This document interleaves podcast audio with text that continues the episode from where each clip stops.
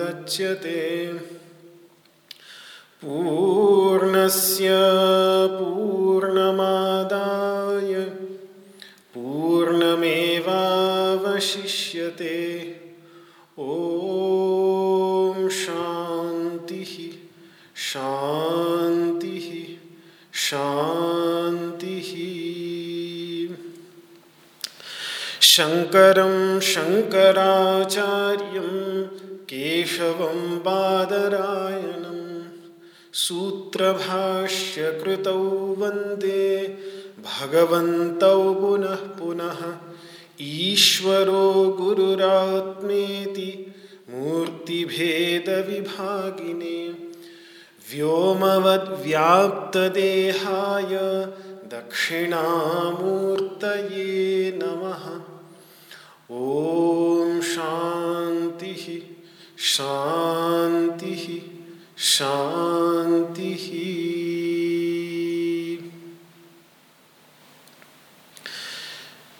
मेघैर्मेदुरमम्बरं वनभुवः श्यामास्तमालद्रुमैः नक्तं भीरुरयं तमे तदिमम्।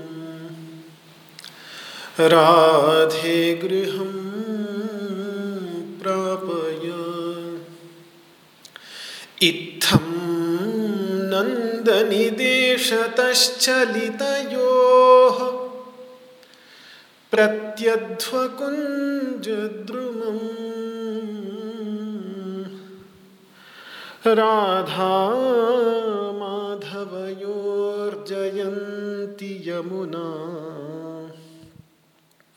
कूलेरः केलयः ॐ शान्तिः शान्तिः शान्तिः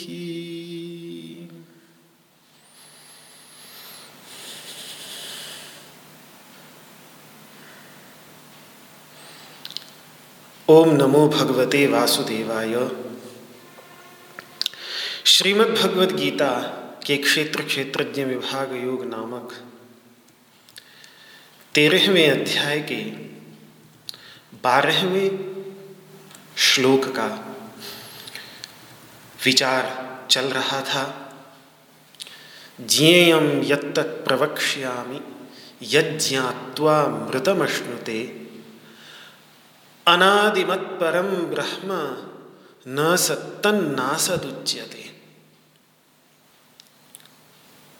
तो इनमें जो ये नसत्तन नासद उच्यते द्वारा भगवान ने नासदीय सूक्त में निरूपित निर्विशेष स्वरूप का वर्णन किया है। ये बहुत ही गंभीर है। इसका निरूपण करने में मेरी मति, मेरी समझ ठीक ठीक सक्षम हो पाएगी भी कि नहीं? इसमें भी मुझे संशय ही है, लेकिन फिर भी कुछ अपनी समझ के अनुसार इस पर बोलकर फिर आगे के प्रसंग को उठाएँगे। ये भगवान जो यहाँ सत और असत, दोनों ही तत्वों का निषेध, नासदीय सूक्त को ऋग्वेद के नासदीय सूक्त को आधार बनाकर कर रहे हैं। इसका कुछ भाव, जैसा आचार्यों ने समझाया तो उसमें से जो कुछ थोड़ा बहुत समझ में आता है। दो प्रकार का अर्थ, सत और असत। इन दो शब्दों का दो प्रकार का अर्थ प्राप्त होता है। पहले अर्थ में सत और असत शब्द जब भी उपनिषदों के अंतर्गत आता है तो भगवान शंकराचार्य सत का अर्थ मूर्त पदार्थ कर देते हैं और असत का अर्थ अमूर्त पदार्थ करते हैं। इन्हीं ब्रह्म के दो रूपों की चर्चा बृहदारण्य उपनिषद में आती है। द्वे वाव ब्रह्मणो रूपे मूर्तम चैव अमूर्तम च। ब्रह्म तत्व के दो ही रूप हैं, मूर्त और अमूर्त। तो वहीं बृहदारण्य को उपनिषद मूर्त और अमूर्त की व्याख्या करते हुए बोलती है कि अथ अमूर्तम वायुश्च अंतरिक्षम च। ये वायु और अंतरिक्ष अर्थात आकाश। ये दोनों अमूर्त तत्व हैं और इन दोनों से भिन्न जो दृश्यमान जगत है, जो मूर्त है, पृथ्वी, जल और तेज, ये जो तीन भूत हैं, परिशेषतः, ये मूर्त तत्व हैं। वायु और अंतरिक्ष अमूर्त तत्व से जो भिन्न है, वो मूर्त तत्व है। तो मूर्त को बतला रहा है सत्य, जो स्पष्ट दिखाई दे रहा है। और अमूर्त वो है, जो इंद्रियों से अतीत है, जो दिखाई नहीं देते। ये दोनों के दोनों जिस ब्रह्म तत्व के रूप हैं, वो रूपी, इन दोनों से भिन्न, इन दोनों से परे, इन दोनों प्रकार के पदार्थों का साक्षी, ज्ञाता, चैतन्य तत्व है। ये बताने की आवश्यकता भगवान श्री कृष्ण को इसलिए पड़ी कि बुद्धि की प्रवृत्ति सदा अपने से भिन्न पदार्थों को जानने की ही होती है। या तो जो मूर्त पदार्थ अपने चारों ओर विद्यमान है, उनको वह जानती है, या फिर जो अमूर्त पदार्थ विद्यमान है, उनको खोज कर उन्हें जानने का प्रयास करती है। यही तो अन्वेषण हुआ। पर यह उन दोनों से ही भिन्न है। तो इसको व्यक्ति मूर्त और अमूर्त में न खोजे। जो मूर्त पदार्थ अपने चारों ओर विद्यमान है, उनमें खोजने की कोशिश न करे। और ऐसा भी, ऐसी भी आशा न रखे कि जो अमूर्त पदार्थ हैं जिनका अभी अन्वेषण मैंने नहीं किया, उनका मैं अन्वेषण कर कर लूँगा तो उनमें से कहीं मिल जाएगा। ऐसी भी आशा न रखे। ये तो वो है जो उन दोनों से भिन्न, उन दोनों का जानने वाला है, जो सत असत, मूर्त अमूर्त, दोनों ही जिसके द्वारा जाने जाते हैं जो निर्णय करता है कि ये मूर्त है और यह अमूर्त है। जो मूर्त और अमूर्त दोनों को प्रकाशित करने वाला तत्व है, वो चैतन्य तत्व। अपने वास्तविक स्वरूप में पर ब्रह्म है, उसकी चर्चा यहाँ पर हो रही है। इसलिए कोई व्यक्ति मूर्त में भी उसे न खोजे और अमूर्त में भी न खोजे, इसीलिए उस दोनों ओर से, क्योंकि बुद्धि किस, आज तक हमने अपनी बुद्धि द्वारा जो कुछ भी जाना, वो अपने से भिन्न, अपने चारों ओर बिखरे हुए को ही जाना। जानने वाले को जानने का कभी प्रयास न किया तो बुद्धि का जो ये संस्कार है, आदत है कंडीशनिंग है, कि अपने से भिन्न को जानने की, वो इतनी दृढ़ है कि वो इस ब्रह्म तत्व को भी अपने से भिन्न करके जानना चाहता है साधक। तो उसकी इस प्रवृत्ति को तोड़ना पड़ेगा। उसकी इस प्रवृत्ति से उसको मुक्त करना पड़ेगा तभी, क्योंकि यहाँ ज्ञेय तत्व बहुत ही भिन्न अर्थ में ज्ञेय है। ये ज्ञेय सभी अन्य सदसत, मूर्त, अमूर्त ज्ञेयों से भिन्न है। अब तक जितने ज्ञेय तत्व हमारे जीवन में आए, उन सभी से ये ज्ञेय तत्व बिल्कुल ही भिन्न है। यहाँ तो अपनी बुद्धि को अंदर की ओर, अपनी ओर वापस मोड़ना पड़ता है। तो बार बार उपनिषदों के अंतर्गत उदाहरण के लिए बड़ा प्रसिद्ध महावाक्य है, नेति नेति, जिसको आदेश वाक्य कहते हैं, जिससे बढ़कर कोई उपदेश नहीं है। ऐसी बृहदारण्य को उपनिषद कहती है अर्थात आदेश, नेति नेति। नहीं एतस्माद इति न, इति अन्यत परमस्ति। इस इति न, यह भी नहीं, यह भी नहीं, इससे बढ़कर कोई उपदेश हो ही नहीं सकता। ये वहाँ उपनिषद कह रही है। तो उससे पहले उस उपनिषद में ब्रह्म के इन्हीं दोनों रूपों का ही वर्णन होता है। मूर्त और अमूर्त, इन्हीं दोनों का, जिनको भगवान श्री कृष्ण यहाँ पर सत असत रूप से कह रहे हैं। तो ये तो हुए ब्रह्म के दो रूप। अब जो तीसरा तत्व ब्रह्म तत्व हुआ, जिसके ये दोनों रूप हैं, उसकी यहाँ पर चर्चा है। जो मूर्त, अमूर्त दोनों से ही परे है। तो उस तत्व का निरूपण यहाँ कभी तो दोनों रूपों के साथ किया जाएगा, और कभी दोनों रूपों से रहित भी किया जाएगा। जब दोनों रूपों से रहित का निरूपण करेंगे तो उसे निर्विशेष ब्रह्म कहेंगे। और जब दोनों रूपों के साथ मिलाकर उसका वर्णन किया जाएगा तो उसको सविशेष ब्रह्म कहेंगे। माया शबल ब्रह्म कहेंगे उपनिषद की भाषा में, यदि कहें। माया के कारण चित कबरा शबल का अर्थ होता है चित कबरा। चित कबरा हो चुका जो ब्रह्म है। मतलब चित कबरा मतलब नाना प्रकार के वर्णों से युक्त। नाना प्रकार के रंग रूपों से युक्त वो हो गया शबल। और जब वो पूरी तरह से स्फटिक मणि के समान पारदर्शक, सभी रंगों से रहित हो जाता है, तब उसको निर्विशेष, दोनों प्रकार से उसका निरूपण उपनिषदों में, वेदों में हमें प्राप्त होता है। यहाँ पर भी, इस प्रसंग में भी, अगले कुछ श्लोकों में भी हम यही दो प्रकार के निरूपण इस जीय तत्व के देखेंगे। इसीलिए परस्पर विरुद्ध जैसी लगने वाली बातें बोलते हुए भगवान कहेंगे, एक और बोलेंगे, असक्तम। उसकी किसी से आसक्ति नहीं, किसी से संसर्ग नहीं। फिर कह देंगे कि सर्वभृत चैव लेकिन सबको धारण करने वाला भी वही है। अरे भाई, संसर्ग नहीं तो उसने धारण कैसे किया हुआ है? तो परस्पर विरुद्ध सी बात लग रही है। निर्गुणम, वो निर्गुण है और गुण भोक्तृच और इन सभी गुणों में बैठकर इनका भोग करने वाला भी वही है मतलब सगुण भी वही है। तो ये बड़ी परस्पर विरुद्ध जैसी लग रही हैं बातें। लेकिन ये निर्भर करता है कि किस दृष्टि से उसको देखा जा रहा है। उपाधि उपाधि से सीमित, उपाधि से उपहित होकर देखेंगे। ऐसी ही परस्पर विरुद्ध बात तो ईशावास्य उपनिषद में है। तदे जति उसके अंतर्गत कंपन होता है। तन न एजति। उसके अंतर्गत कंपन नहीं होता। ब्रह्मांड के स्पंदन में वो स्पंदित होता हुआ प्रतीत हो रहा है, लेकिन अपने वास्तविक स्वरूप में वो स्पंदित नहीं होता। सूर्य जब जल के ऊपर प्रतिबिंबित होता है तो जल की लहरों से उसका प्रतिबिंब भी हिलता हुआ सा प्रतीत होता है, लेकिन अपने वास्तविक स्वरूप में वो सूर्य नहीं हिलता। तदे जति तन्नई जति।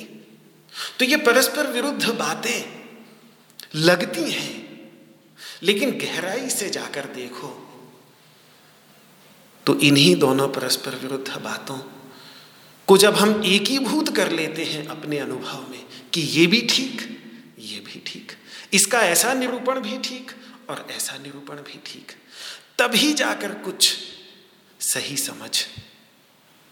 उस तत्व की कुछ पकड़ थोड़ी सी पकड़ बन पाती है कि वो कुछ बुद्धि के धरातल पर उतरता हुआ सा प्रतीत होता है। ये सब जितनी भी बातें हैं वास्तव में भगवान गौड़पादाचार्य जी ने मांडू के कारिकाओं में बहुत सुंदर कहा है। उपाय सोवताराय, नास्ति भेद कथनचन बस ये अवतार हो जाए, ये उतर आए हमारी बुद्धि में। साढ़े पाँच हज़ार साल पहले उतरे भगवान श्री कृष्ण अवतरण हुआ, लेकिन आज ये अवतरण कैसे हो हमारी इस संसार में अपने वास्तविक स्वरूप को भूली हुई बुद्धि, उसके अंतर्गत कैसे ये अवतरण हो जाए, कैसे ये उतर कर आ जाए तत्व, उसके लिए ये सारे उपाय हमारे ऋषि महर्षियों ने निकाले हैं। नास्ति भेद कथनचना वास्तव में इन परस्पर विरुद्ध निरूपणों में कोई भी भेद नहीं है। एक ही तत्व को। इस पहलू से भी कह लीजिए, उस पहलू से भी कह लीजिए। तो लगेगा कि परस्पर विरुद्ध निरूपण हो रहा है, लेकिन वास्तव में एक ही तत्व की दो पहलुओं से चर्चा मात्र हो रही है, क्योंकि दोनों ही उसी तत्व के पहलू हैं। इसी ब्रह्म की ये विशेषता है कि यह अपने अंतर्गत परस्पर विरुद्ध दोनों को समाहित कर लेता है। उसने दोनों को अपने अंतर्गत सत और असत, दोनों को अपने अंतर्गत क्रोड़ीभूत किया हुआ है, अपनी गोद में लेकर बैठा हुआ है ये बड़ा सुंदर विचार है जो हमें वेदों के अंतर्गत प्राप्त होता है। मैं थोड़ा इस विचार को वेदों के धरातल पर लेकर जाऊँगा तो थोड़ी नई बात भी होगी क्योंकि उस संदर्भ में बात कम होती है। कि वेदों में जो पर देवता है, परम देवता, वैसे तो तैंतीस देवता हैं, उन तैंतीस देवताओं का अंतर्भाव तीन देवताओं के अंतर्गत कर लेते हैं, अग्नि, इंद्र और सूर्य। उनका भी अंतर्भाव फिर एक प्राण देवता के अंतर्गत कर लेते हैं। वही परम देवता जिसको महाप्राण, जो प्राणस्य प्राण, जिसको प्राण का भी प्राण कहा है उपनिषदों के अंतर्गत। जब उस पर देवता की बात होती है तो पर देवता विषयक जो सूक्त हमें मिलते हैं वेदों के अंतर्गत, वो कभी सत्तात्मक, देवता होती है, कभी निषेधात्मक। देवता होती है। उपासना में सत्तात्मक देवता की प्रधानता अधिक दिखती है, जबकि ध्यान एवं ज्ञान की साधना में निषेधात्मक देवता का ही वर्णन अधिक होता हुआ प्रतीत होता है। तो उदाहरण के लिए मैं आपके सामने रखूँ कि जैसे अथर्व वेद में एक स्कंभ तत्व, स्कंभ स्कंभ स्कंभ का अर्थ होता है आधार, खंभा। इसी से स्कंभ से ही खंभा, जिसको खंभा बोलते हैं, जो खंबे की तरह इस संपूर्ण संपूर्ण ब्रह्मांड का जो आधारभूत तत्व है। तो उसका जब हम वेदों में निरूपण देखते हैं तो बहुत ही सत्तात्मक निरूपण है। स्कंभे ने में विष्टभिते, द्यूलोक भूमिलोक, ये प्रकाशमय द्यूलोक भूमिलोक, ये जो स्थित हैं अपने अपने परिधि में तो ये इसी स्कंभ से विष्टभित होकर, इसी स्कंभ से आधारित होकर अपनी परिधि में स्थित है। जो भी प्राणी जगत है, ये प्राणी जगत इसी स्कंभ के कारण ही आत्मयुक्त है, अन्यथा तो ये आत्मरहित हो जाए। तो ऐसा ये स्कंभ है तो बड़ा ही सकारात्मक निरूपण। स्कंभ को वेद के मंत्रों में ज्येष्ठ बताया, श्रेष्ठ बताया, सभी का आश्रय बताया। सनातन तत्व उसी को बताया, सनातनम ए नमाहु सकारात्मक निरूपण हमें स्कंभ का मिलता है। एक फिर दूसरा तत्व जिसका निरूपण हमें वहीं वेद में, ये अथर्व वेद की ही मैं बात करूँ तो तो अथर्व वेद में एक दूसरा तत्व जिसको उच्छिष्ट तत्व कहते हैं, ये बड़ा गंभीर तत्व है, जिसकी चर्चा कम होती है, लेकिन ध्यान और ज्ञान की साधना में उच्छिष्ट तत्व का बड़ा निरूपण है। कि उच्छिष्ट उच्छिष्ट मतलब उच्छिष्ट का अर्थ होता है बचा हुआ।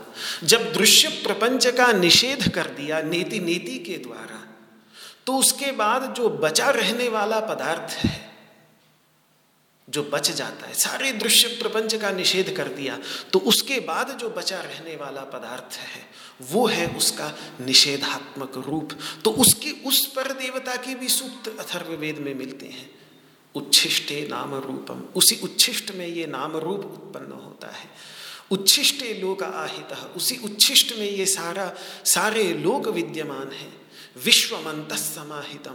पूरा विश्व उसी उच्छिष्ट के अंतर्गत समाहित है। उच्छिष्टे द्यावा पृथ्वी, ये प्रकाश में सूर्य, चंद्र, तारे, जहाँ से प्रकाश आ रहा है, ये सारे लोग और ये प्रकाश रहित पृथ्वी जैसे लोग ये सब उसी उच्छिष्ट में समाहित है। विश्वम भूतम समाहितम जितने भी भूत प्राणी हैं, वो सभी उच्छिष्ट में समाहित हैं। ये तक वहाँ वेद भगवान स्वयं बतला रहा है कि किस प्रकार उस उच्छिष्ट के गोद में ये सत और असत दोनों के दोनों विद्यमान है। सन उच्छिष्टे असंश्च उभव ये उच्छिष्ट में सत और असत, मूर्त और अमूर्त दोनों के दोनों उसी उच्छिष्ट में विद्यमान है। और सारे देवता विभिन्न स्वरूपों में जिसकी पूजा हो रही है, वो वास्तव में वही उच्छिष्ट तत्व है।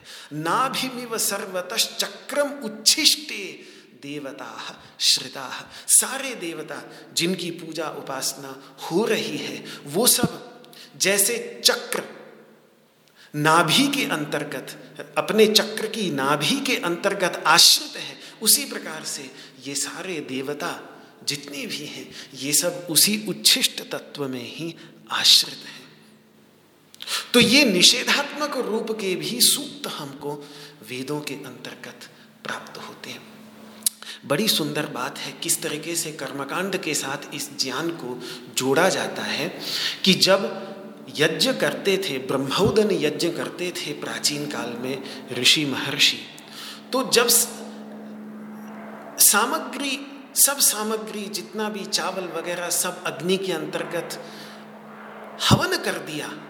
तो उस हवन करने के बाद जो ओदन, जो जो सामग्री, जो भोजन बचा रहता था, उसकी स्तुति में ये मंत्र है, जो भोजन बच जाता था। हुतशिष्ट जो प्रसाद है, जिसको आज हम, आज की भाषा में हम उसको प्रसाद कहेंगे। जो प्रसाद रह जाता है, भगवान को चढ़ा दिया सब कुछ, उसके बाद जो बचा, उस प्रसाद की ये स्तुति है कि हे प्रसाद, तुम उस उच्छिष्ट तत्व के प्रतीक हो, जो सब कुछ को जब हम जला देते हैं यज्ञ की अग्नि के अंतर्गत तो उसके बाद जो कुछ बचा रह जाता है, वो हुतशिष्ट अन्न, वो उच्छिष्ट वो तुम हो। तो उस उच्छिष्ट को सामने रख के उसकी उसकी उसकी स्तुति गाते हुए उसको इस संपूर्ण ब्रह्मांड के उच्छिष्ट तत्व पर ब्रह्म के साथ जोड़ करके ऋषियों ने स्तुति की है। इसीलिए उस अन्न को इतना पवित्र माना जाता है।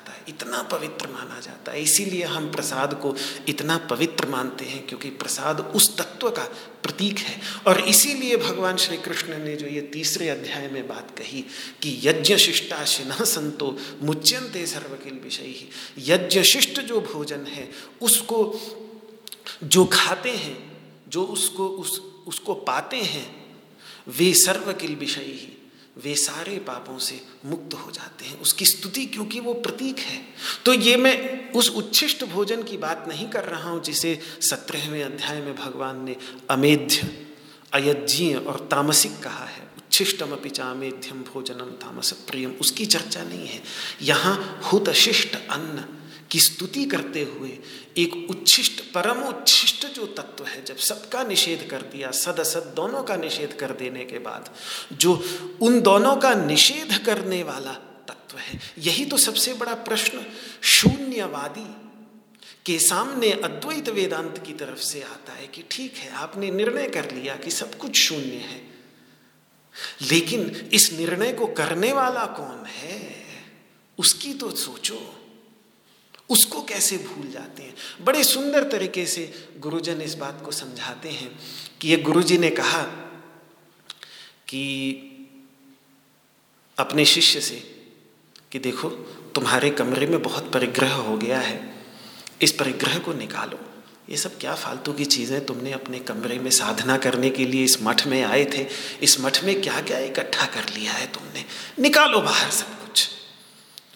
तो चेला जी ने भी कहा कि ठीक है महाराज, निकाल देते हैं सब कुछ। तो जो जो विचारों ने इकट्ठा किया हुआ था, दान दक्षिणा, भंडारों में जा जा करके, वो सब कमरे से बाहर रख दिया। तो फिर गुरुजी ने कहा कि अच्छा अब कमरा खाली हो गया तो अंदर गए तो कहा हाँ कमरा तो बिल्कुल खाली हो गया। तो फिर कहते हैं, कैसे कमरा खाली हो गया? कमरा सचमुच में खाली हो गया। तो शिष्य कहता है हाँ महाराज, सारा सामान मैंने बाहर निकाल दिया और खुद अंदर खड़ा है कमरे में और बोल रहा है कि अब ये कमरा खाली हो गया। तो फिर उसको बोलते हैं कि, तू कहाँ पे खड़ा है? बस इतनी ही बात समझ में आ जाए। तो वो, ठीक है, सब कुछ खाली कर दिया। लेकिन सब कुछ खाली करने के बाद वो जो है, वो तो रही ही आता है। दूसरे तरीके से इसको समझाए कि घड़े में जो कुछ पड़ा है, वो सब कुछ खाली कर देंगे तो भी आकाश तो रह ही जाएगा। उस आकाश से कैसे खाली करेंगे उस घट को? वो आकाश तो घट बनने से पहले वहाँ पर विद्यमान था। घट बना तो पहले से उस आकाश ने घट बनते के साथ उस जैसे ही घट का निर्माण हुआ तो उस घट को भर दिया। उस घड़े के अंतर्गत आप कुछ भी भर दें, वो आकाश नहीं आप निकाल पाएँगे और सब कुछ निकाल भी लेंगे, तब भी उस आकाश को आप न निकाल पाएँगे। तो वो जो आकाश तत्व है, जो सब कुछ निकाल देने के बाद भी घड़े में से रह जाता है। वो शिष्य, जो सब कमरे में से सब कुछ निकाल देने के बाद भी कमरे में जाकर ये निर्णय करता है कि अब कमरा खाली हो गया है। वो तत्व, वही तत्व है, उच्छिष्ट तत्व, वही तत्व है जिसको यहाँ पर भगवान कह रहे हैं, न सत्त न असत उच्यते सत और असत, दोनों का निषेध कर दिया। लेकिन उस कर देने के बाद जो बचा खोचा रह जाता है, वही तो उच्छिष्ट है, वही तो प्रसाद है। प्रसाद इसीलिए वह है कि प्रसन्नता ही वहाँ है। उससे पहले तो सब कुछ दुख ही है। दुखमेव सर्वम विवेकिन। इसी उच्छिष्ट तत्व का प्रतिपादन वेदों में है। यहाँ श्रीमद् भगवद गीता में हमें देखने को मिलेगा। इसी प्रकार से भागवत के अंतर्गत जो मूल रूप से सकारात्मक तत्व का ही, क्योंकि भक्ति तत्व की प्रधानता होने के कारण सकारात्मक तत्व का ही निरूपण अधिक भागवत में दिखता है। लेकिन फिर भी ऐसा नहीं है कि भागवत में उस नकारात्मक तत्व को की ओर बीच बीच कर लौट कर ना आए हों। तो जैसे एक बार भागवत जी में ये भी है कि हम एवा समेवाक्रे इस सृष्टि के प्रारंभ में मैं ही था। नान्यत यत सदसत परम। ये जो सत और असत आज दिख रहे हैं, मूर्त और अमूर्त जो दिख रहे हैं, ये दोनों उस समय विद्यमान नहीं थे। इन दोनों से पर मैं था। तो उच्छिष्ट तत्व का वहाँ निरूपण हो गया। तो सदसत के आने से पहले मैं था। आज जो सदसत दिख रहा है, इनके रहते भी मैं हूँ। और पश्चात हम और पश्चात जो रह जाता है, यदि तच्च यो वशिष्यते, जो बचा रह जाता है, यो अवशिष्यते, जो बचा रह जाता है, सोस्मी अहम वह वह भी मैं ही हूँ। इस तरीके से भगवान उस तत्व का निरूपण भागवत जी के अंतर्गत भी कह रहे हैं। तो ये जो बड़ा प्रसिद्ध मंत्र है, ओम पूर्णमद पूर्णमिदम पूर्णा पूर्ण पूर्णमुदच्यते, पूर्णस्य पूर्णमादाय पूर्णमेव अवशिष्यते पूर्ण ही बचा रह जाता है, बस पूर्ण ही अवशिष्य पूर्ण ही बचा रह जाता है। ये उसी उच्छिष्ट तत्व का निरूपण कर रहा है, नकारात्मक रूप से। लेकिन ऐसा नहीं कि वेद में आप, आपको पता नहीं कभी ये बात ध्यान में आई होगी कि इसी मंत्र का एक उल्टा रूप भी है। सकारात्मक, ये तो नकारात्मक रूप से निरूपण कर रहा है ना, ये मंत्र बड़ा प्रसिद्ध है। लेकिन इसका ठीक उल्टा मंत्र भी है वेद के अंतर्गत, जो सकारात्मक रूप से इसी तत्व का निरूपण कर रहा है। आज मैं वो मंत्र आपको सुनाता हूँ।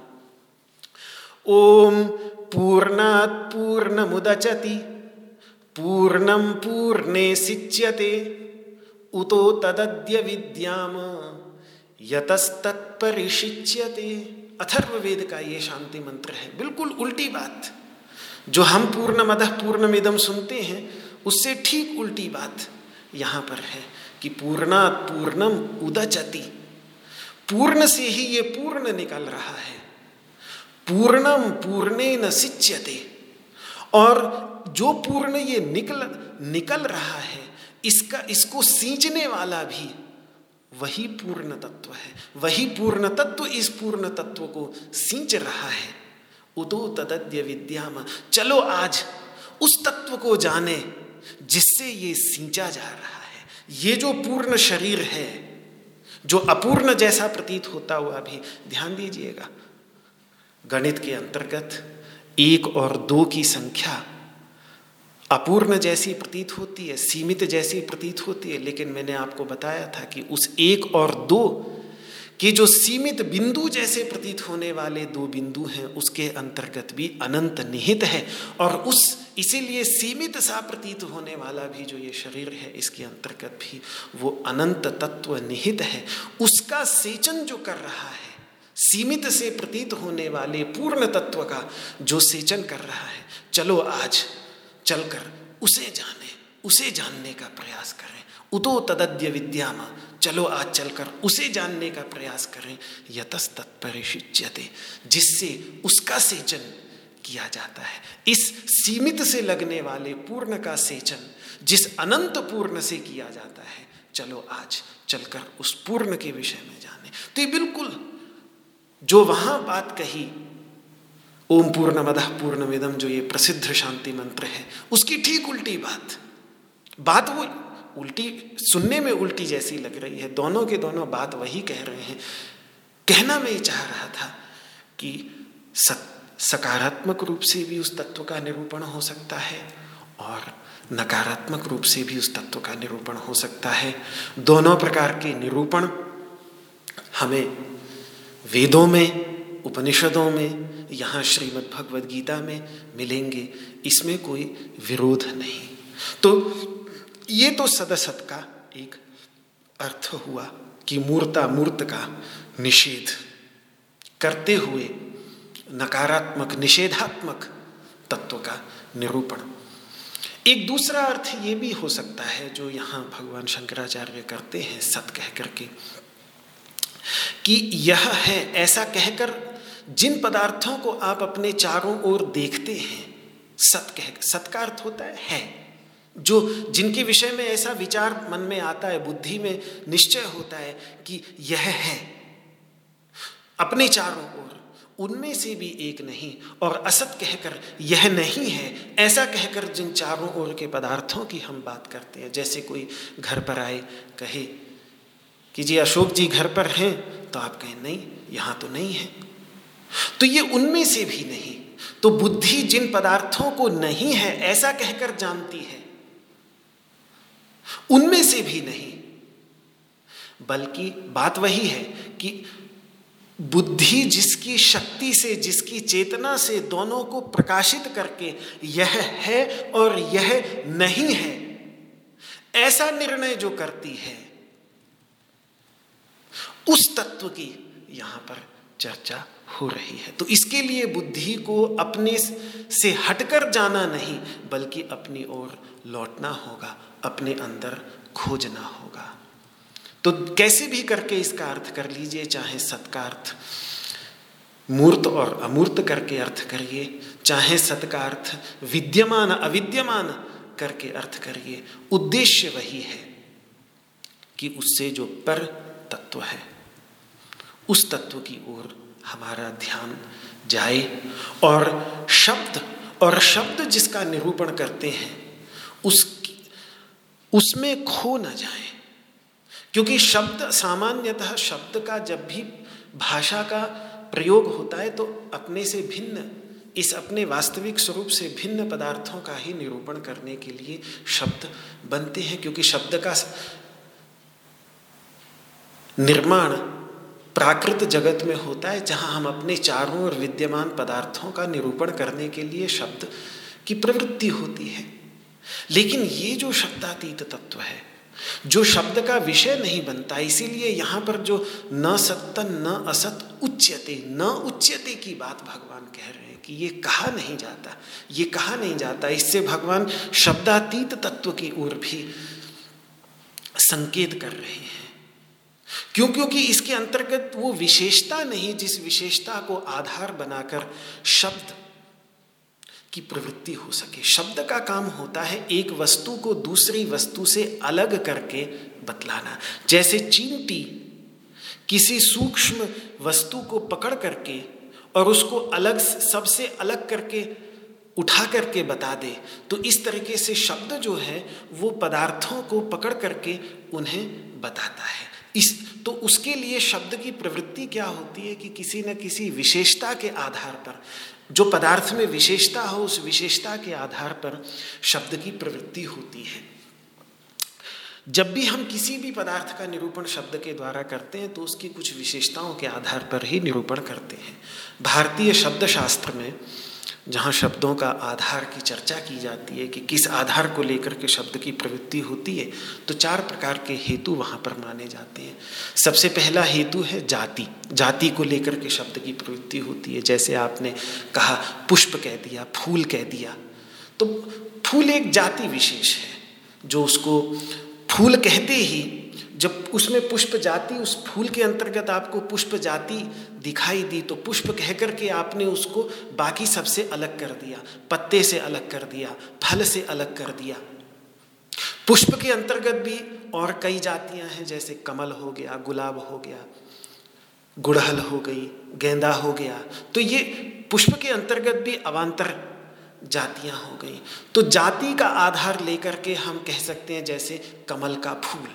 तो कमल का फूल, ये जाति का आधार लेकर के हमने पहले फूल कह करके उनको, उसको अन्य पदार्थों से अलग कर दिया और कमल कह करके फूल में भी अन्य पदार्थों से उसको अलग कर दिया। तो शब्द की प्रवृत्ति हो गई। जाति का आश्रय लेकर के, जाति का सहारा लेकर के शब्द की प्रवृत्ति हो गई।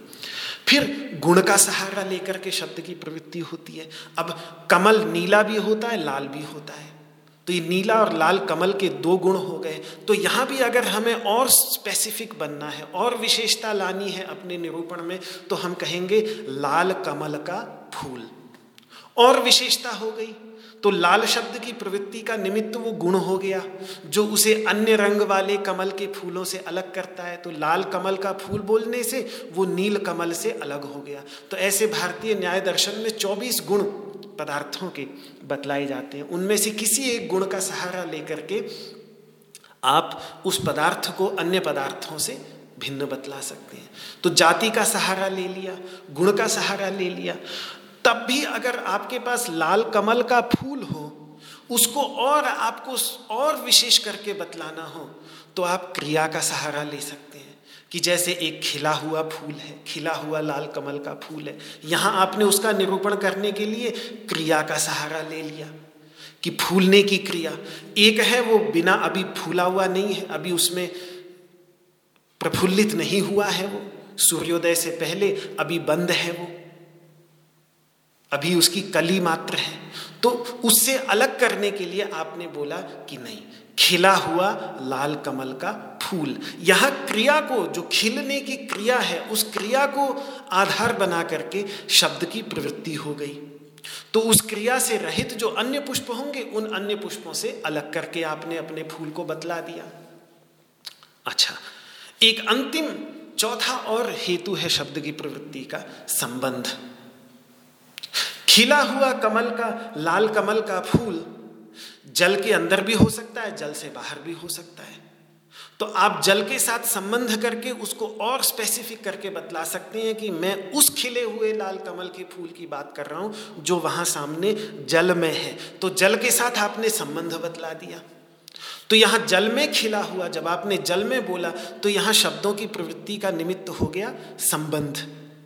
तो वो जल के बाहर से रखे हुए कमल के फूलों से उस कमल के फूल को अलग कर देगा। तो इस तरीके से जाति, गुण, क्रिया और संबंध का आश्रय लेकर के हम एक वस्तु का निरूपण इस संसार में भाषा के माध्यम से, शब्दों के माध्यम से करते हैं। और शब्द की प्रवृत्ति का उद्देश्य यही होता है कि उस वस्तु की विशेषताओं को दिखाकर, उस वस्तु को अन्य वस्तुओं से अलग करके बताना, जिससे फिर हमारी बुद्धि की समझ में आ जाए। अब ये चैतन्य तत्व जो है, इसके साथ बड़ी भारी समस्या है कि इसके अंतर्गत अपने वास्तविक स्वरूप में ना तो कोई जाति है। जाति कहाँ से आएगी भाई? एक एकमेवा द्वितीय जाति तो अनेक में होती है, एक ही तरीके के बहुत सारे हों। तो हम कह सकते हैं कि इन सभी के अंतर्गत जाति है। मनुष्य जाति होती है, क्योंकि सात अरब मनुष्य हैं तो उन सभी के अंतर्गत एक मनुष्यत्व जाति छाई हुई है। अब जो अकेला जिसके सिवा दूसरा कुछ है ही नहीं, उसमें कहाँ से जाति, क्या जाति ढूंढ के लाए? अच्छा गुण कहाँ से लाए? जिसके लिए उपनिषद कह रहा है, साक्षी चेता केवलो निर्गुणश्च। सारे गुण तो उसमें उत्पन्न हो रहे हैं। उसमें गुण दिखते भी हैं तो वो उपाधिकृत हैं, वास्तविक नहीं। जैसे स्फटिक में लालिमा जपा कुसुम की उपाधि से आती है, उसमें अपने अंतर्गत कोई गुण है नहीं। सारे गुण उसी में उत्पन्न होकर उसी में स्थित रहकर उसी में विलीन हो जाते हैं। वो उन सभी गुणों के उत्पन्न होने से पहले के से विद्यमान है। तो वो उसको सगुण कैसे कहें? वो निर्गुण है तो गुण का भी आधार वहाँ नहीं बनता। और जो सीमित तो हो उसके अंतर्गत क्रिया हो कि इधर से उधर चला जाए, जो अनंत है उसमें क्या क्रिया होगी? इसीलिए निष्कलम, निष्क्रियम, शांतम, निष्क्रिय उसको कहा। जो ठोस ठोस करके भरा हुआ है सर्वत्र, उसमें क्या क्रिया होगी, क्या स्पंदन होगा? स्पंदन तो प्रकृति में होता है। स्पंदन प्रकृति में होती है, तब तो सत्वगुण, रजोगुण और तमोगुण, ये तीन गुण उत्पन्न होते हैं। लेकिन उसमें कैसा स्पंदन? शक्ति में स्पंदन हो सकता है, चैतन्य में कैसा स्पंदन? तो क्रिया भी उसमें नहीं। और जो असंग है, उस असंग का किसी के साथ संबंध कैसा? जो अद्वितीय है संबंध के लिए भी दूसरा कोई होना चाहिए। संबंध के लिए अवयव होने चाहिए, हिस्से होने चाहिए। एक हिस्सा दूसरे हिस्से से जुड़ता है। मैं अपना हाथ दूसरे व्यक्ति के हाथ में दूँ तो संसर्ग होता है, संबंध बनता है। एक अवयव है वहाँ, एक अवयव दूसरे अवयव से जुड़ता है, एक हिस्सा दूसरे हिस्से से जुड़ता है। तब जाकर के संबंध हो, होता है। जिसमें कोई अवयव नहीं, जिसमें कोई दूसरा नहीं, जो असंग है, उसका संबंध भी कैसा? तो ये चारों शब्द की प्रवृत्ति के निमित्त जो इस संसार के अंतर्गत हैं, वो जिस तत्व में नहीं, वहाँ शब्द की प्रवृत्ति कैसे होगी? बस उसी को ही निर्विशेष कह देते हैं। उसका निरूपण किस आधार पर किया जाए, इसीलिए फिर श्रुति कह देती है कि यतो वाचो निवर्तनते, अप्राप्य मनसा सह। वाणी जहाँ से उसका निरूपण किए बिना पहले ही, क्योंकि वाणी भी तो इसी चैतन्य में से निकल रही है। चैतन्य पहले है, वाणी बाद में है। मेरे, मैं चैतन्य तत्व हूँ, तभी मुझमें से इस शरीर इंद्रिय के संसर्ग में आकर ये वाणी निकल रही है उपाधि के परिणाम स्वरूप लेकिन चैतन्य तो मूलभूत तत्व है। पुत्र पुत्री अपने पिता का निरूपण कैसे पूरी तरह से कर सकते हैं, जो पिता पहले से विद्यमान हो? पुत्र और पुत्र और पुत्री अपने पिता को उतना ही जान सकते हैं जितना उन्होंने अनुभव किया है, जब वो होश में आए हैं, उससे पहले का जो पिता, अगर 20-25 साल से पहले का जीवन उस पिता ने जिया होगा तो उसको कैसे उससे बालक, उसके बालक जान सकते हैं, समझ सकते हैं? तो ऐसी ही ये वाणी है, ऐसा ही ये मन है। तो इसीलिए भगवान ने कहा, न उच्यते। लेकिन ये बड़ी अच्छी बात भी है कि न उच्चते नहीं कहा जा सकता। वास्तव में शब्द की प्रवृत्ति इसमें नहीं, ये बहुत अच्छी बात भी है, क्योंकि शब्द का प्रयोग होते ही वो पदार्थ अन्य से कट जाता है। ये तो सब में अनुस्यूत है, सब में व्याप्त है, इसमें सब कुछ आ जाता है। इसीलिए फिर निर्देश करने के लिए ब्रह्म जैसे शब्द का प्रयोग कर अवश्य दे। लेकिन ये शब्द ओंकार जैसे शब्द, उसको किसी से अलग नहीं करते। बल्कि उसी में ही सबको समाविष्ट करके सर्वम खलविदम ब्रह्म, ये सब कुछ ब्रह्म ही है। सबको उसी में समाविष्ट करके कहते हैं, उसको सबसे अलग कह करके नहीं करते। तो इसीलिए वेदांत में ये कहा जाता है कि वो निर्विशेष तत्व शब्दों का वाच्य नहीं, केवल लक्ष्य माना जाता है। जहाँ शब्द की प्रवृत्ति नहीं, वहाँ बुद्धि वृत्ति की प्रवृत्ति भी कठिन है। लेकिन क्योंकि बुद्धिवृत्ति शब्द का आश्रय लेकर ही किसी पदार्थ का विचार करती है।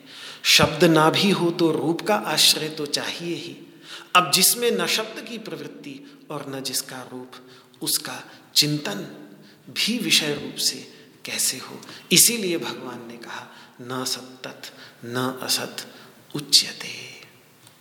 तो इसको अलग अलग तरीके से समझाने के लिए वेदों में बहुत प्रकार से इसका निरूपण किया। एक समय, एक स्थिति ऐसी आ जाती है। बहुत निरूपण करते हैं, लेकिन बहुत निरूपण करने के बाद ये समझ में आ जाता है कि अब यहाँ से आगे बुद्धि थक रही है, शब्द थक रहे हैं, विचार थक रहे हैं, मन थक रहा है।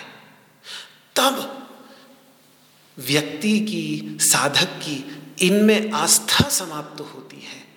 और इनसे जो पर तत्व है, उस पर तत्व की खोज वो करता है।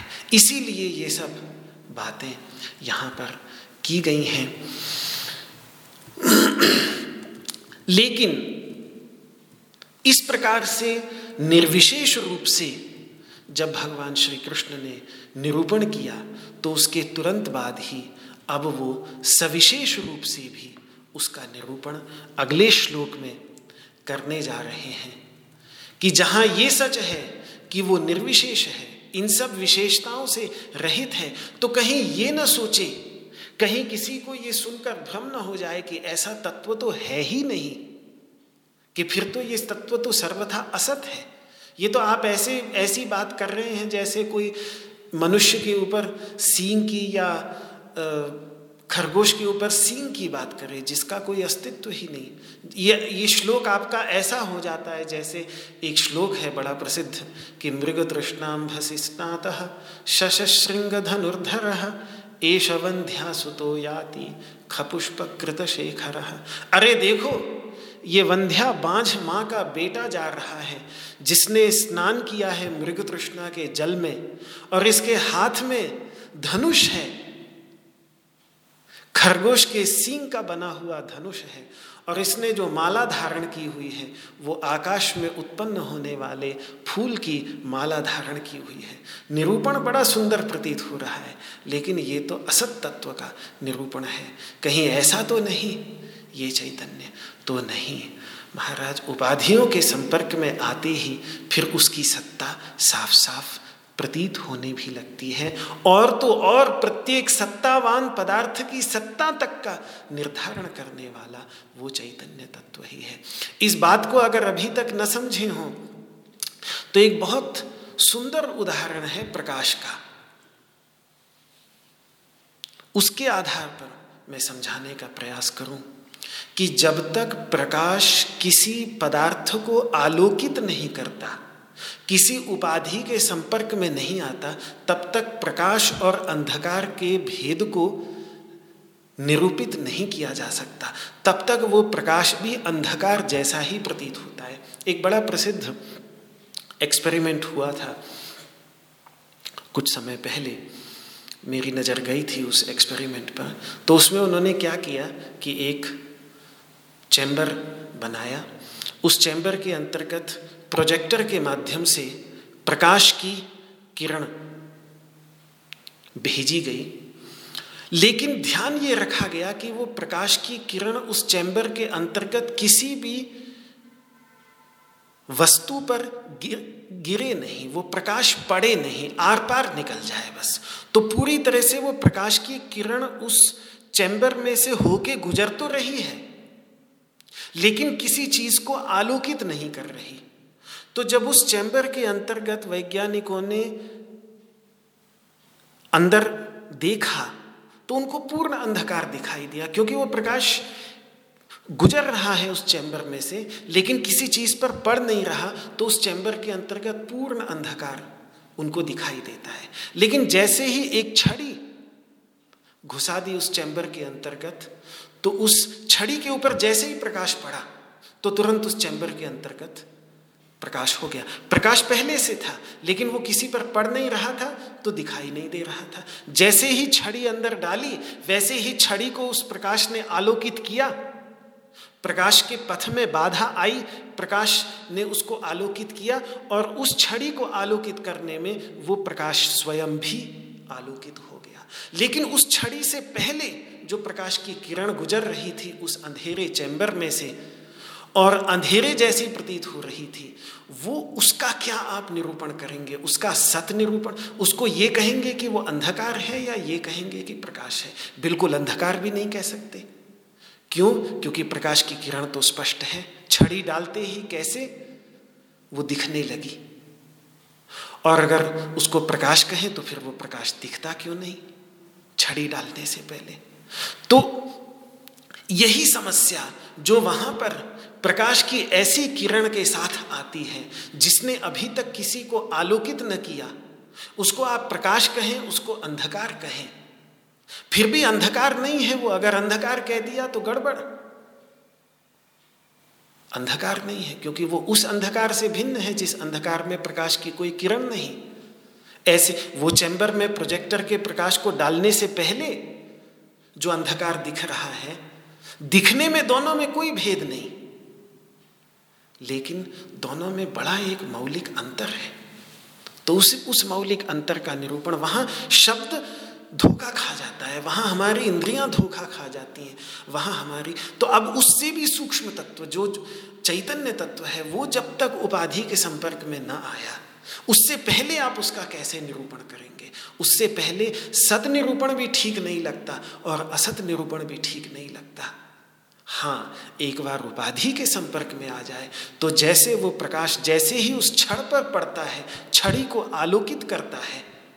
तो उसको आलोकित करते के साथ उस छड़ी को भी प्रकाशित करता है और उस प्रक्रिया में स्वयं भी प्रकाशित हो जाता है।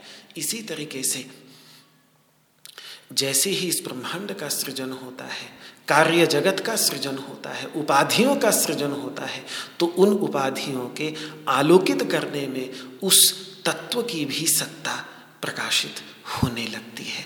तब उसका आप सकारात्मक दृष्टि से कि वो है ऐसा कह सकते हैं। जिस, जब तक आपने वो छड़ न डाली, उससे पहले आप ये स्पष्ट नहीं कह सकते कि उस चैम्बर के अंतर्गत प्रकाश की किरण है या नहीं।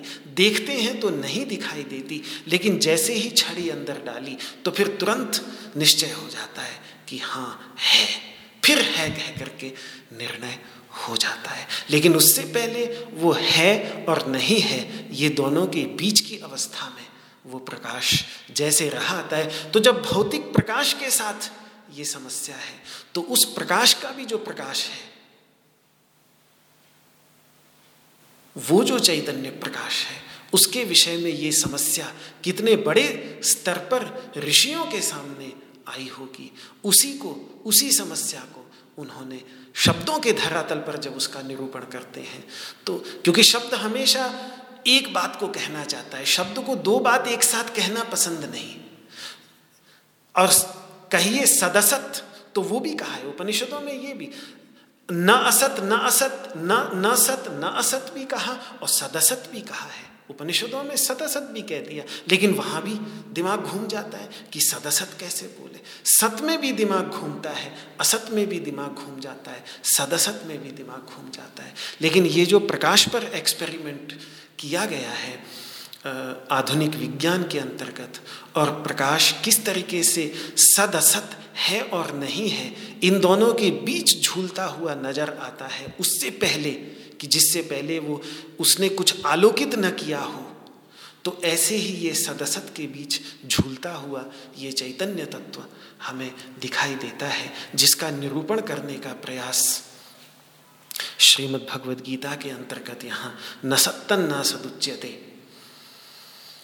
इस छोटे से, मैं तो कहूँगा ब्रह्मवाक्य के द्वारा नासदीय सूक्त, जो प्रलयावस्था, सृष्टि से पहले की अवस्था में वो सत और असत के बीच में झूलता हुआ, कि आप उसको उस समय सत भी कह सकते हैं, आप उसको उस समय असत भी कह सकते हैं, आप उसको सदसत भी कह सकते हैं, और आप उसको सदसत इन दोनों से परे भी कह सकते हैं।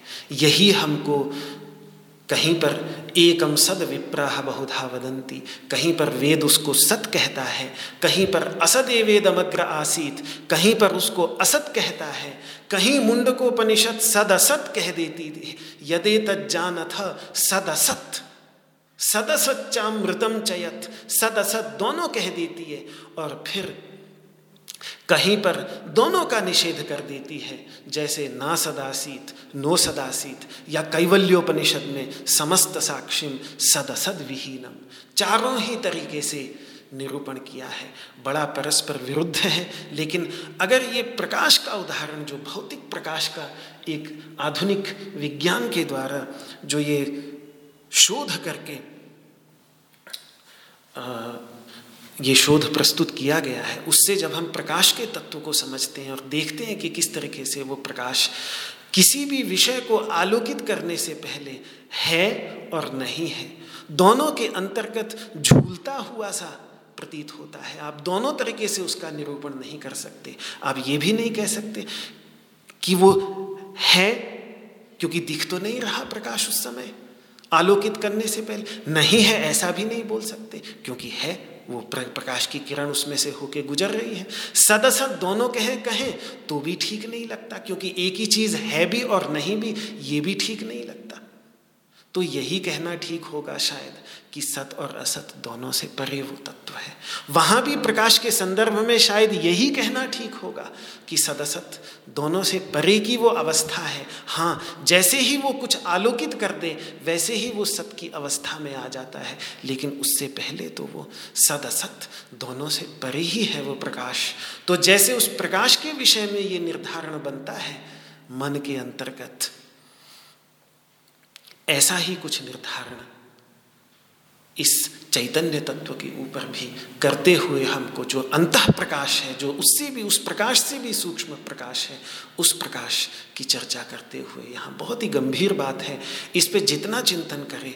लेकिन वो जब प्रकाश का, इसलिए मैंने प्रारंभ में भी कहा था कि प्रकाश का जितना हम चिंतन करें, जितना हम प्रकाश को समझने की कोशिश करें, उतनी वो अटपटा अटपटी बातें हमें जब प्रकाश के धरातल पर दिखाई देंगी, जो ये बाह्य भौतिक प्रकाश है तो हमें समझ में आएगा कि हमारे ऋषि महर्षि जो अटपटी बातें करते हैं, उस चैतन्य प्रकाश के अंतर्गत वो अटपटी बातें ही सही जैसी समझ में आने लगेंगी। वही लगेगा कि यही सही है, इससे भिन्न अगर उसका कुछ निरूपण वे करते तो वो गलत हो जाता। तो कितनी गहराई तक उन्होंने शब्द से उस अतीत तत्व को भी शब्दातीत तत्व को भी शब्द के धरातल पर, शब्द ब्रह्म के माध्यम से, इसीलिए तो वेद को शब्द ब्रह्म कहा कि अगर कहीं शब्द के धरातल पर उन्होंने उतार कर कोई समर्थ हुआ है तो शायद ये हमारे वेद के ही, ये ऋषि महर्षि ही हैं। ये बड़ी अद्भुत बात है।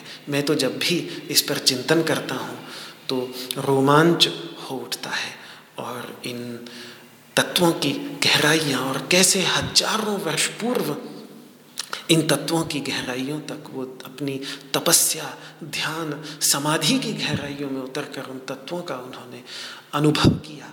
उसका केवल अनुभव नहीं किया, बल्कि उसका इतनी गहराई के साथ निरूपण किया कि उन शब्दों का आश्रय लेकर कुछ कुछ झलक हमें भी मिलने लगती है। जीवन के अंतर्गत और लगता है कि कुछ बात तो है। चलो, खोजें इस ओर, लगाएँ अपने जीवन को इसमें। तो एक संबल मिलता है, एक आश्रय मिलता है।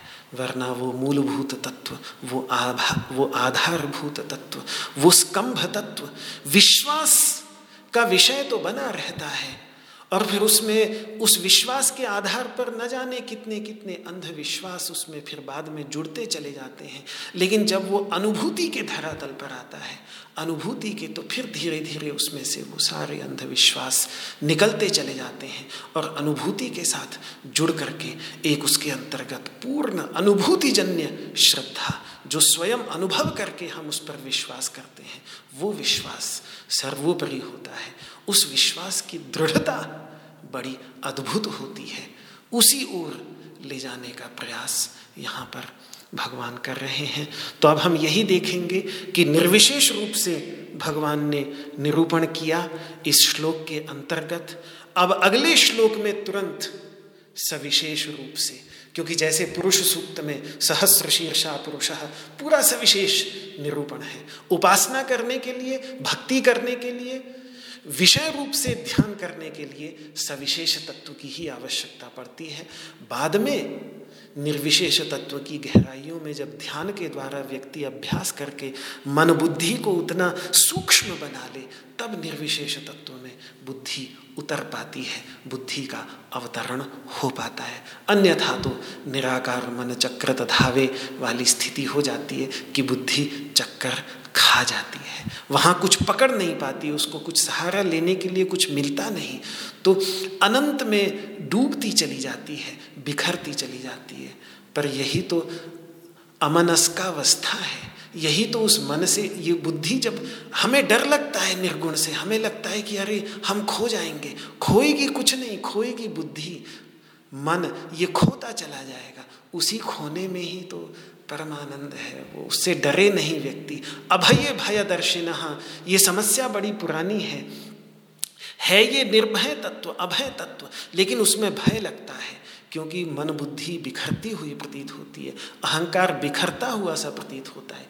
बिखरने दे। उस बिखरे से, बिखरने से डरे नहीं।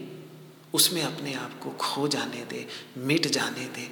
तो फिर केदाना खाक में मिलकर गुले गुलजार होता है, जो कहा जाता है, वो बात यहाँ पर बिल्कुल सत्य प्रतीत होती है कि जब वो मिट जाता है, अपना आपा, पूरी तरह से अपना आपा खो जाता है, तभी फिर वो उस तत्व का अनुभव होता है, उसकी अनुभूति होती है। तो लेकिन उपासना के लिए वो सविशेष तत्व भी बहुत आवश्यक है। अगले में तुरंत भगवान सविशेष तत्व का निरूपण करेंगे और फिर अगले श्लोकों में उसी निर्गुण, सविशेष और निर्विशेष, निर्गुण और सगुण के बीच में झूलते हुए नज़र आएँगे। यही झूलना हमें वेदों में दिखता है, मैंने आपको दिखाया, यही उपनिषदों में दिखता है, यही यहाँ गीता में दिख रहा है। और प्रकाश के उदाहरण में भी, भौतिक प्रकाश के उदाहरण में भी वही आपको झूलना दिख, दिखेगा। वो मूर्ता मूर्त, प्रकाश सबको मूर्त करता है, लेकिन स्वयं अमूर्त रहता है। तो दो जो मूर्त तत्व हैं और दो जो अमूर्त तत्व हैं, उन दोनों के मध्य में जो ये मूर्ता मूर्त तत्व है प्रकाश। इस प्रकाश पर जितना चिंतन करें, उतना ही चैतन्य प्रकाश के विषय में समझ में आएगा। इतना ही कह करके मैं अपनी इस वाक पुष्पांजलि को भगवान श्री कृष्ण के चरण कमलों में समर्पित कर सर्वमंगल कामना से प्रार्थना करता हूँ। ओ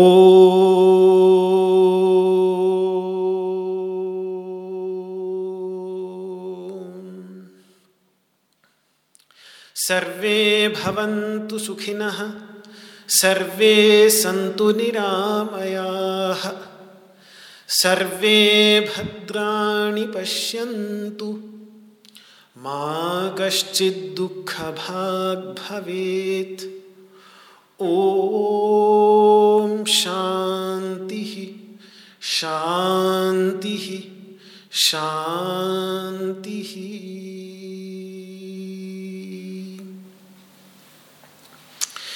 श्री कृष्णार्पणमस्तु आप सभी को मेरा हाथ जोड़ करके प्रणाम। जय श्री कृष्ण जय श्री कृष्ण जय श्री कृष्ण